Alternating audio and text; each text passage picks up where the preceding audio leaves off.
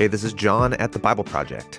We are entering into the last stretch in our conversation on the identity of God. This has been a really long conversation. We've gone through the Hebrew scriptures and looked at the complex identity of God. We then turned to the Gospels and looked at how Jesus and the Spirit are related to God's complex identity. We looked at how Jesus thought of himself in relationship to God the Father. And now, in this episode, we're going to turn to the Apostle Paul. So here's something significant, and it's counterintuitive at first when you hear it. The earliest expressions of Christian belief that were written down are the letters of Paul. The way he talks about Jesus is the same kind of highly exalted view that we find in the gospel narratives. Paul was a first century Jew, and like all of his family before him, he would daily recite the Shema, which goes like this Hear, O Israel, the Lord is our God, the Lord is one. But Paul does something interesting. He takes this prayer that was so embedded into his being and he adapts it. First letter to the Corinthians, chapter 8. Yet for us there is one God, the Father, from whom are all things, and we exist for him, and one Lord, Jesus Christ, by whom are all things, and we exist through him. It's a little poem. He's made a little messianic Jesus style Shema prayer right here. He's basically stuck Jesus in the Shema. So let's drop into the psyche of Paul the Apostle, how he thinks about Jesus of Nazareth as the true human and also as somehow Yahweh himself. Thanks for joining us. Here we go.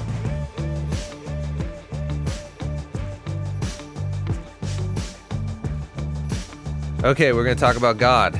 Continuing episode. And this is about the identity of God, and we're going to be in the New Testament looking at what Paul Yeah. has to say about the identity of God. That's right. So we're cruising through, showing how each of the main parts of the New Testament is developing the identity of Jesus mm-hmm. as it carries forward the theme of God's identity Yeah. as a complex unity. So we're going to be looking at a lot of New Testament passages. Yep. So here's something uh, significant, and it's counterintuitive at first when you hear it. Because the four gospel accounts come at the beginning of the New Testament, and then the book of Acts, and then you get the letters of Paul and the hmm. other apostles. And because the events, the events talked about in the gospels were the foundation events mm-hmm. for the Jesus movement, mm-hmm. It's hard to do a, a remap when you're thinking in terms of chronology Of when things were written. of when not when the events happened, but when the texts came into existence. Got it. If you're looking at it from that lens, what was written first, the letters of Paul are the earliest Christian literature mm. that exist. So before the Gospels were written, Yes. Paul had penned these Yeah. epistles. Correct. So so and by written, the gospels being written. We actually we talked about this. We did an episode on this about how what are how to read the gospels or hmm. what are the gospels. We haven't actually done it. Remember Luke at the beginning of Luke, Gospel of Luke series. Oh. We Oh. did a oh. whole thing on the origin of the Gospels. yeah, okay. It's a long time ago. it was a lot of ideas ago. But so the events, Jesus obviously went around saying and doing things, and a lot of those were really easy to memorize. Yeah. So you have a whole body of what Bible nerds call Jesus tradition. Hmm. These are the orally memorized teachings of Jesus, things like the Sermon on the Mount, his mm-hmm. parables. So the, mm-hmm. you know these have all been committed to memory. So they're mm-hmm. floating around, and they're being preserved and passed on by the circles connected with the apostles. Hmm. So all, that's all happening Yeah. right from the very beginning. Right. But the literary works that we know as the Gospels Had are not been a, put together. are a mosaic, yeah, a mosaic of all of that material Yeah. uh, that was happening, and all that's happening as Paul's writing his letters. At the same time? well, yeah. In other words, the Jesus, the teachings of Jesus, Yeah. are and the stories about him are being memorized and then told in all this period from his resurrection, even Hmm. before. I'm sure he even got killed. People were memorizing what he Yeah. was saying, passing it on. Right, because if you're in another city, it's not like you've got Yeah, YouTube. That's you right. Pull Jesus up and yeah, that's watch right. his sermon. Yeah, totally. Someone so has he to tell taught you it. intentionally in like short, memorable sayings and uh, really captivating short stories Right. for the purpose of Yeah. you know e- easy to pass along teachings. So the Gospels, basically, the point is, is the Gospels are coming into existence in this very period when Paul's actively writing his letters. Got it. And so, why that's interesting is that Paul's, the way he talks about Jesus is the same kind of highly exalted view that we find in the gospel narratives hmm. that technically postdate Paul. The materials in the gospels predate Paul. Right. But the final literary shape of the gospels postdate him.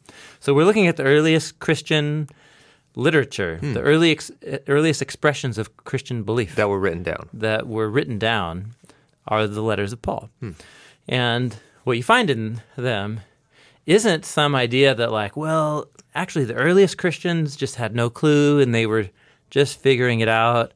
And since the Gospels were written 40 years after the events, they have the most developed hmm. views of Jesus. It's actually it's, it's not the case. Yeah. It's actually right from the very beginning.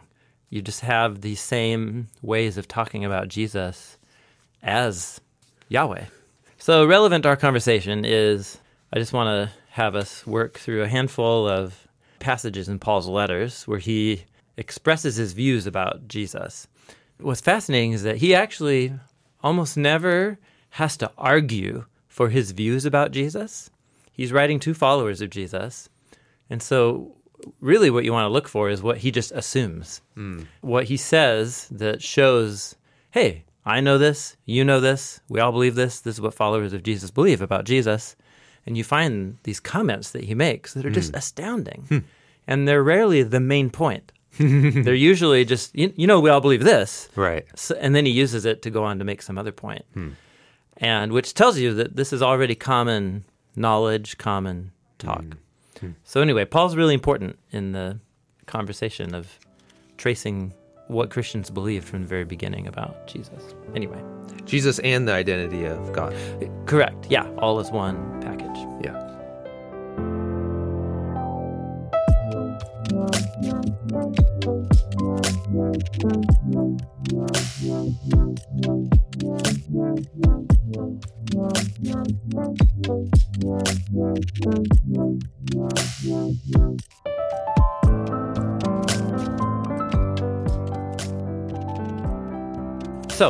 Uh, here's a, a well known passage, at least for some people. If people know the Bible well, if they know Paul's letters at all well, here's a well known passage from Romans chapter 10. So he says, Here's the message concerning faith that we proclaim, we being he and the other apostles, that if you declare with your mouth that Jesus is Lord and believe in your heart that God raised him from the dead, you'll be saved. For there's no difference between Jew and Gentile. The same Lord is Lord of all, and richly blesses all who call on him. For, quotation from the Old Testament book of Joel, everyone who calls on the name of the Lord will be saved. Hmm. So Paul's condensing here, actually not his own unique message.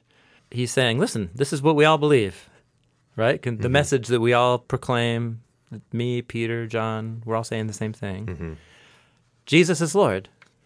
Yeah. And if you trust in his death and resurrection for you, you're on the Jesus team. Is he using Lord as master or Lord as Okay, so yes, we're. Yahweh? Yeah. So we've talked about this. Jewish tradition by this time, the Greek translation of the Hebrew scriptures has been available for a couple centuries now, mm-hmm. super widespread. And the, the yeah, the Greek word to render the divine name for Yahweh is the Kurios. Kurios, yeah, which means Lord or Master. Yeah. So if you declare with your mouth, Jesus is Kurios. Mm-hmm. Now it's ambiguous in one sense because mm-hmm. it could technically mean he's your master. master, yeah. Or for a Jew to say this, right, to a mixed community of other Jews and Gentiles who are all reading, have as a part of their scriptures Yeah. the Greek Bible, mm-hmm. then this is, becomes a very loaded statement. Mm. Jesus is Yahweh. Let's try and make an argument. Okay. How can we figure out? He goes on to say, listen, there's no difference between a Jewish person or a Gentile person. The same Lord is Lord of all. So if Jesus is Lord, mm-hmm. he's the Lord of all humanity. Okay. So that's pretty. He's not just saying He's, not the- just my master or a, Yeah. nice. Ma- he's Yeah. he's master of everyone. That's right. And then he goes on to quote from the Old Testament book of Joel. Hmm. Quote, everyone who calls on the name of the Kurios, Lord, will be saved. And I actually put it there. He's quoting from the book of Joel, which if you read it in Hebrew, it's everyone who calls on the name of Yahweh. so Hmm. That's not the just divine name. Yes, not just God. The Hebrew text that Joel wrote is the name Yahweh. It's hmm. very specifically the divine name of the hmm. God of Israel. In the Septuagint, the Greek translation, that got translated as everyone who calls on the name of the Kurios. Hmm. And Paul just said, Jesus, Jesus is is Lord. Yeah, Everyone who calls on the name of Kurios will be saved. yeah, You can see the logic. yeah. It'd very be weird for him the first time to say Jesus is Lord, and by that I mean master, and then for them to say next, everyone who calls on the name of Yahweh will be saved, and use the exact same word. Right. Yeah. He would probably be a little more careful. Mm-hmm. That's right. Yeah. Remember, we saw this in the page one of the Gospel of Mark, a quotation from the Old Testament, and in the divine name slot, Lord. Yeah, Then how he applies it in a story about Jesus is he puts Jesus in the Yahweh slot. right. And that's exactly what you're seeing here. This is just one example. There are dozens of examples like this all through Paul's letters. And it's interesting because, again, it's usually just he doesn't argue to, for the case, he just assumes it as if it's just the thing. And his point here is the that both Jews and Gentiles are under the same under the same. Yes. Yep. same family now. One Lord. one Lord. One Lord. He's also riff. Isn't he riffing off of um, something Moses said when he says, "If you declare Mm. with your mouth and believe in your heart." mm-hmm. Yeah, that's a whole. But that's a whole whole other thing. Yeah. Yeah. Okay. So maybe to bring it back to something probably from our first conversation, what many people throughout the history of Western Christianity have wished Paul would have said Jesus is God. was Jesus is God. right. Yeah. But instead, what he says is things like this, Hmm. which ends at mostly the same place. Or wouldn't it be nice if he would have said Jesus is Yahweh?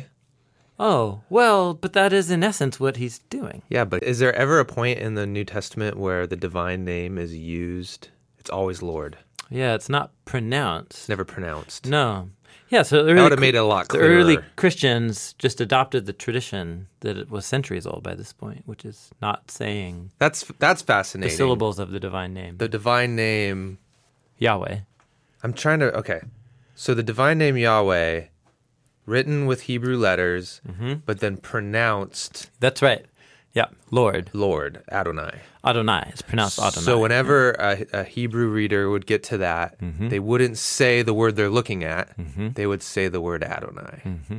And then when the, all the Hebrew scriptures are translated into Greek, Mm-hmm. instead of like translating the Hebrew letters into Greek letters, Correct. They just said, "Oh, let's just use the word Adonai." They yeah, they just actually put the word instead of just saying it aloud like you do when you read the Hebrew text.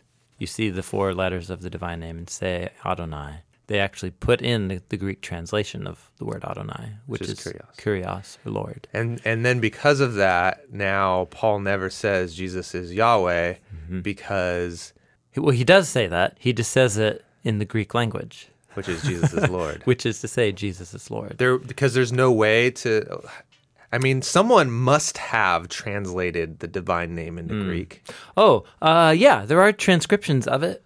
They're very piecemeal. Yeah, the entry on the divine name in like the standard ancient uh, dictionary of ancient biblical Hebrew Uh-huh. uh, has a whole long entry on every single piece of evidence for the pronunciation of the divine name, and there are some ancient Greek spellings Okay. Of it, and uh, Just none in the New Testament. none in the New Testament. Yeah. Okay. Yeah. So there you go. It's a great example because he says the phrase "Jesus is Lord" and then quotes from the Old Testament, That says with, which has uh, Lord in the Yahweh Yeah. slot. So that's interesting. Mhm. Here's another example. This one's awesome. And we've already been in this territory. It's in his first letter to the Corinthians, chapter 8, Okay. when he's writing them about food sacrificed to idols. Yep. So-called idols. yeah, the, so-called so, gods. the so-called gods. Yeah. So here's this is what's great is the Shema, which is the ancient Jewish prayer. Here, O Israel, Yahweh is our God. Yahweh is one. And in context, the one is there. He is our one God in distinction to the Canaanites' many gods mm-hmm. whose land we're going into. Hmm. So Paul picks up the language of that and applies it in a similar dynamic where you have Greek and Jewish Christians living in a really dense Greco Greek and Roman city, ancient Corinth. There's idols, temples everywhere. Temples are also the meat markets because that's where animals Oh, are being right. slaughtered there Yeah. perpetually. So we- we've talked about this, you Yeah. know. If uh, So can I can I buy some meat from a pagan temple? yeah, yeah, can I buy some meat? Is the meat itself somehow Yeah. taboo Some or sort of voodoo cursed? Yeah. Yeah. And then the other thing is, can I go have a meal there? Hmm. Like if my friend's going to dedicate whatever his next crop to Zeus and offers a they'll have sacrifice. they'll have a little festival in the temple. yeah, they'll, they'll they'll eat the animal that has been sacrificed. That doesn't happen in Jewish culture, right? It did happen in Jewish culture. They ate the animal in the temple. Mhm. Oh, yeah, or in the precincts. hmm Some offerings were burnt up whole, okay. like the whole burnt offering, but the there were other offerings okay. that, that are among the other categories. That either the Levites eat it, Mm-hmm. it's dedicated to them, or like the Thanksgiving offering is you just take it and really they just gut it and burn up some parts, and then you get all the meat to Oh. go celebrate. Have a party. Have it's a like The party. bar- it's the barbecue pit. Yeah, it's the barbecue pit. Yeah. So it's true in ancient Greek and Roman temples too. Hmm. So here's his first warning is verse 4, chapter 8. Concerning eating food sacrificed to idols. We know that there's no such thing as an idol, meaning these idols aren't themselves divine hmm. beings, mm-hmm. these statues.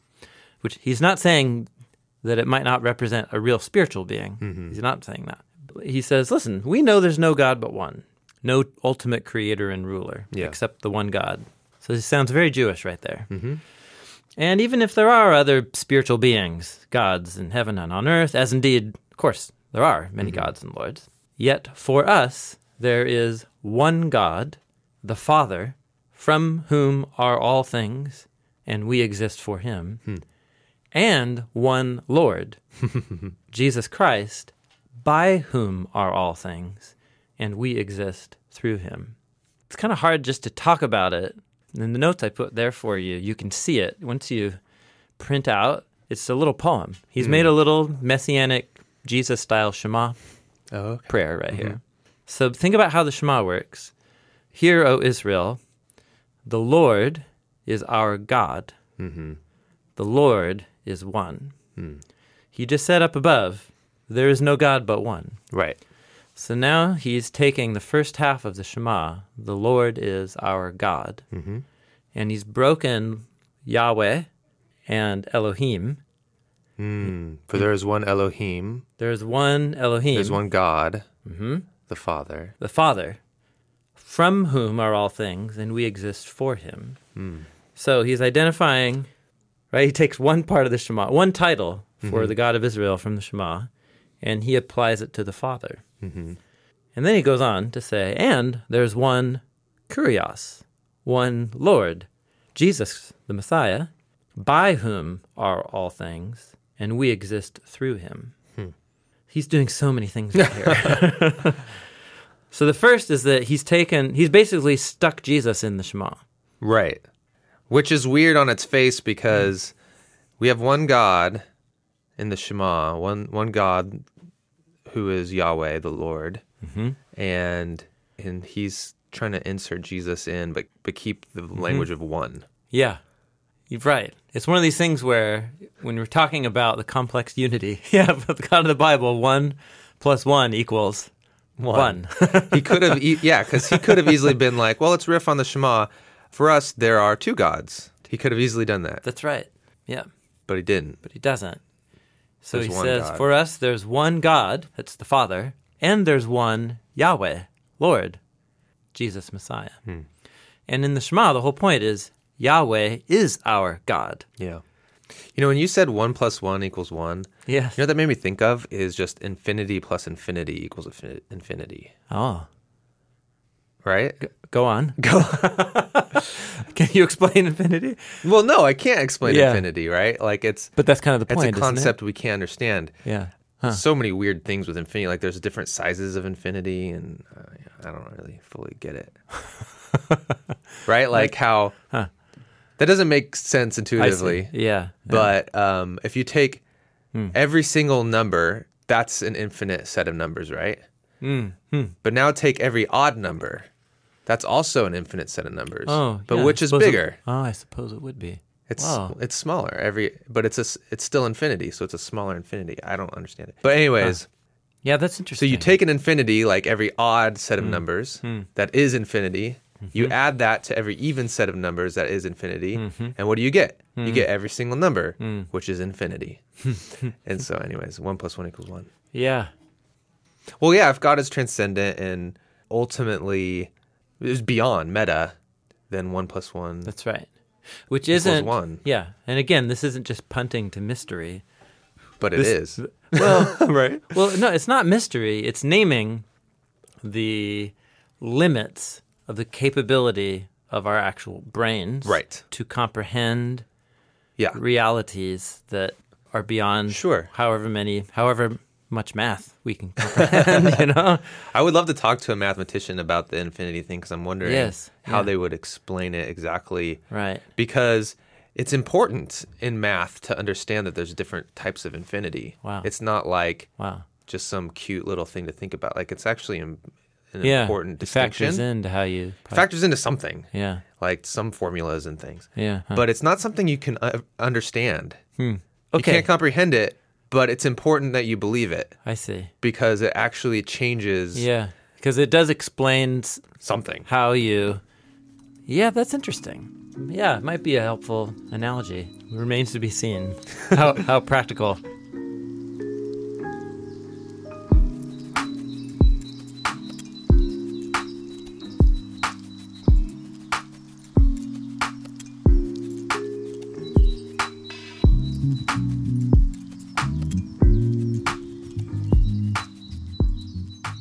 So notice in 1 Corinthians 8, it's just one verse. 1 Corinthians 8, verse 6. It's the Shema, Jesus style, the Messianic Shema. So he's, uh, he's taken the two descriptions of the God of Israel, God, Elohim mm-hmm. and Yahweh, mm-hmm. and he's broken those that one into with the two words. Yeah. Identified the Father with one. He divided infinity in two. yeah. totally. now we have two infinities. Two infinities. One is the Father, the other is Jesus Messiah. Yeah. And then look at the, he attaches matching phrases to each. So the Father Mm-hmm. is from whom are all things, and we exist for him. So this is talking about the one God as creator. Hmm. So from whom? Creation is an expression of God's own creative energy. Hmm. From whom are all things? But then what he says about Jesus matches. By whom are all things? Right. So what's the difference through him? Okay. between from all someone right. and by so something? this is a Jewish rabbi converted to Jesus. Okay. Believes that he's Paul is, yep. Yahweh, become human, Mm-hmm. and the, the God of Israel is Father who loves the Son in the power of the Spirit. Do I have shelf space in my mind for God using a second self as the medium through which, through by means of which he brings. Yeah. creation into existence? we do, So in we- fact. Like we have a lot of shelf space yeah. for that idea. Got two big shelves at least. Yeah, yeah, right. Yeah, Yeah. the word and Mm-hmm. uh, the ruach, wisdom Mm-hmm. also. Mm-hmm. Yeah, so I think yeah, there you go.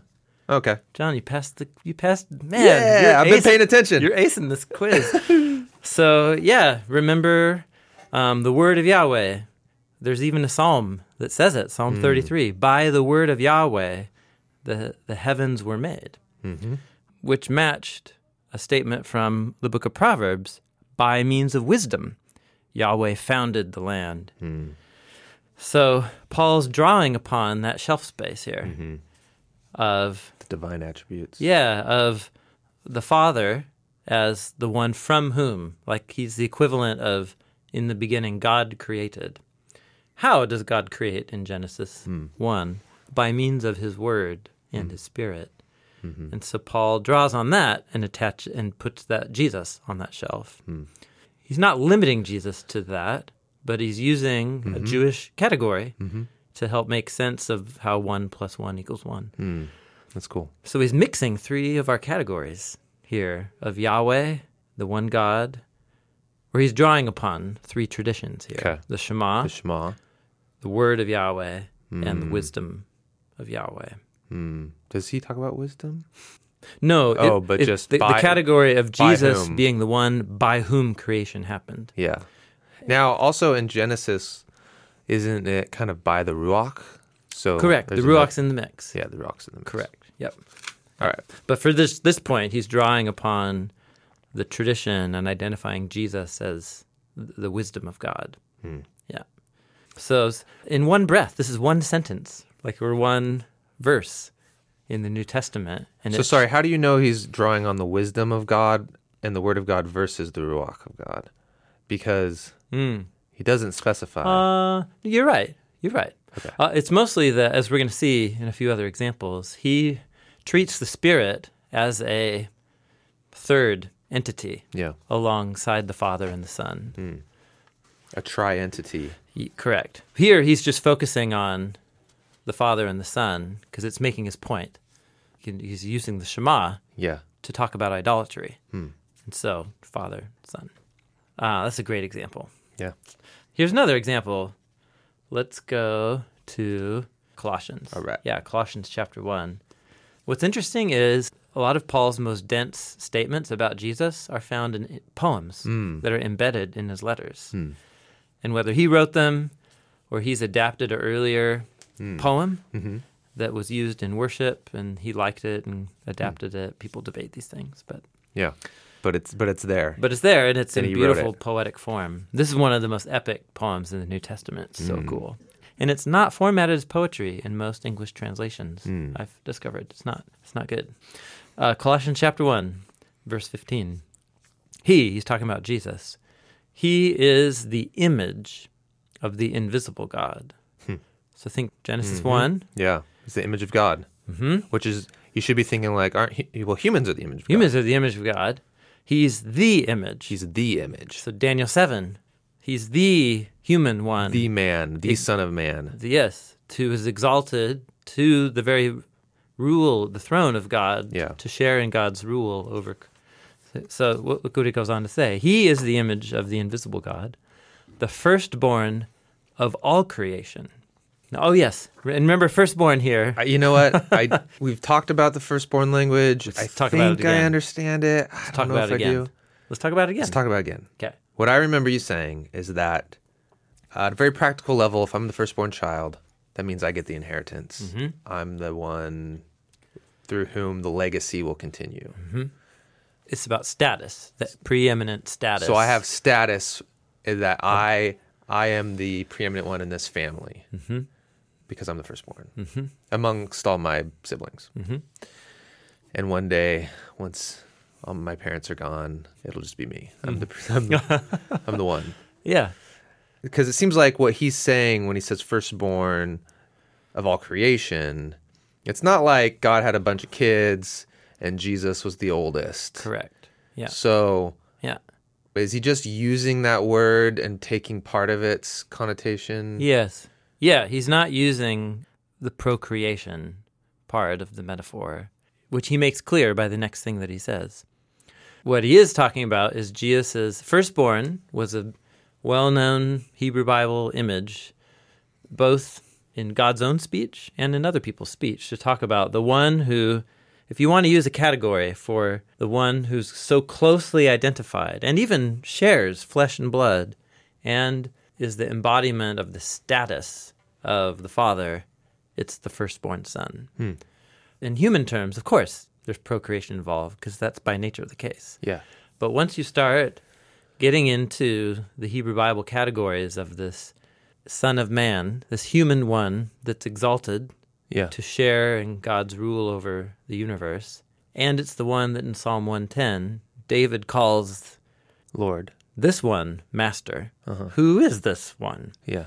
So he's drawing on that category. And then look what he says. So Jesus is the image, he's the exalted human Okay. who participates in God's own identity and rule, the firstborn of all creation, for by means of him all things are created. Hmm. So, If he was created, then how did he create everything? yeah, that's basically it. Who's the one by whom all things are created? In Jewish theology, right? Yeah. So it's the one God. Yeah. And who is the one God for Paul? The Father and the Son. The firstborn. Which- See, both of those words, son and firstborn, carry with it procreation Correct. baggage for me. Yeah, I mean, that's what the words mean. Yeah. uh, and what- we don't use the word firstborn or son very often to yeah, mean we never other would. than that. And we never would. But in Hebrew and Greek, you do. Uh, I think the apostles recognize that they're putting language to the undescribable. So just like how somehow he can break the Shema apart and talk about the Father and the Son, and in the same breath say they are the one God. One plus Yeah. one equals one. Yeah. So he's using language to say something that doesn't fit any categories we have. And Yeah. so in that sense, it breaks the meaning of the words. But I'm it just saying, is that a typical thing in Greek or Hebrew where you would use firstborn to not refer to literally the one born of Oh, Israel as the son of God. Israel, is the firstborn of i- God? yeah, yeah, um, yes, yeah. Exodus chapter four. Israel is my firstborn son. Okay. Israel, So that's a category already. Correct. For me, it's like, what? yeah. God calls the family of Abraham my firstborn son in Yeah. Exodus chapter four. Okay. Namely, my representative people in the world. So what you do to them, you do to me, because Yeah. they are my. That's right. Okay, all right. So there's a, an analogy within Okay. the Hebrew Bible. Got it.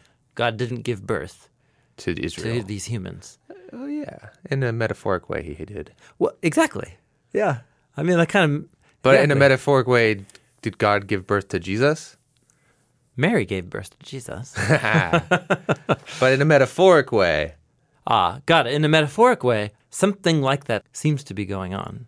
But okay, let's just say the firstborn title given to Jesus ends up evoking a whole bunch of different associations and ideas. Here, it's very clearly one of status. Because the firstborn isn't someone who is created, because by means of the firstborn, all things were created. yeah. So it's similar to what he said in the Shema in 1 Corinthians 8, mm-hmm. by means of him. Yeah. Same idea. Yep. Coming All out, things except for Yahweh were created through. Well, that's because he is Yahweh. I mean, at least in Paul's logic here. Yeah. So he's the firstborn of all creation. How do I know that? Because by means of him, all things were created hmm. in heaven and on earth, visible and invisible, thrones, dominions, rulers, or authorities. I think here he's referring to the sons of God, the spiritual beings. Hmm. The Somet- thrones, dominions, rulers, and authorities are all these invi- the invisible spiritual. Visible and invisible. So visible thrones and invisible thrones. Correct. Visible dominions Yeah. and invisible dominions. Yeah, remember in Hebrew Bible thought, Yeah, yeah, yeah. they're they are corresponding. Cool. For all things have been created through him and to himself or for himself. That's interesting because that that phrase, "all things have been created through Him and to Himself," Yeah. in Ro- was it Romans we were looking at? No, Corinthians. Mm, yes, in Corinthians. He Mm, says, Yes. yeah, same kind of things Yep. for Him and through Yep. Him. Yep. Totally. But the for Him is referring to Yeah. the Father, The Father in and through Him is is Referring- Jesus. And yeah. here in Colossians, the through, through him, him and for, and for him. Mm-hmm. him. are both for Jesus. And that's because the poem goes on. he is before all things. And in him, there he's riffing off a phrase in Isaiah where God says, I am the beginning and the end. Mm.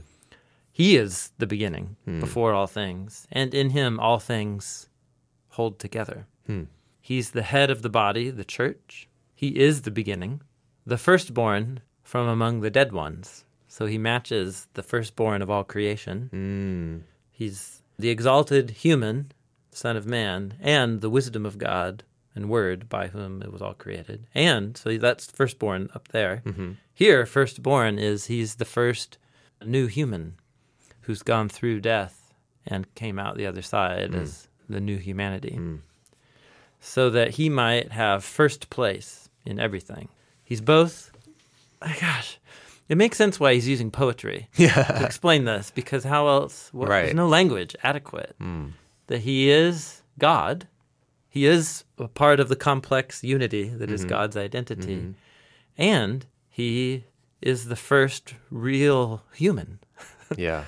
who's passed through mortality into the new humanity. And so he also becomes the chief of all, the whole new future for the human race. Hmm. That's the claim, at least. Yeah. It's getting cosmic real quick. yeah. he keeps going. The poem is still isn't over. For in him it was the Father's good pleasure for all of his fullness to dwell. Hmm. So, So this- that's now tabernacle language. correct. Yeah, gl- like the glory of Yahweh, glory of like what Ezekiel saw, hmm. Dwelling in the flesh. human figure on the throne. Yeah, and through him to reconcile all things to himself. So Jesus was the one through whom all things are created. Mhm. Jesus is the one will be reconciled through whom all things are reconciled. or recreated. Or, yeah. mhm. Having made peace through the cross, things on earth or things in heaven. So, what a sheesh. There's no way to truly explain this poem. you just, you sit with it. It's funny how remember when we talked about poetry? oh, yes. Yeah. Yeah. The Yeah. purpose of poetry is to sit in it Yeah. or to water ski on it. Yeah, Or you to actually- hold it up Yeah. to your face. Yeah. Put your ear up to the buzz Yeah. of the hive. of the hive Yeah. of a poem. yeah. Yeah, that's right. I yeah, we don't need to say any more. I just encourage if you're listening to the podcast, uh, go get out for Colossians Eat this poem. one verses fifteen through twenty, memorize it, and spend a long time pondering it. Hmm. And it says more than even the words themselves can communicate. It just evokes so much more richness of meaning. And it's about Jesus as the expression of God's power and love. Thanks for listening to this episode of the Bible Project podcast. This episode was edited and produced by Dan Gummel. Music by Tae the producer. And the intro music is by the band Tents. This is Thanksgiving week here in the United States. And so we just wanted to take a moment and let you know that we are incredibly thankful for you, for listening along, for being involved in this project, for sharing it, for those of you who donate so that we can make videos and and this podcast and all the resources we are having a blast and we're so incredibly grateful for you we really are so happy thanksgiving thanks for being a part of this with us Uh, this is Daoud Waziri from Raleigh, North Carolina. My favorite part about the Bible Project is that I don't have to necessarily read the whole Bible before understanding it, and then I can get that general summarization before I get motivated to read. We believe the Bible is a unified story that leads to Jesus. We are a crowd-funded project by people like me. Find free videos, study notes, and more at thebibleproject.com.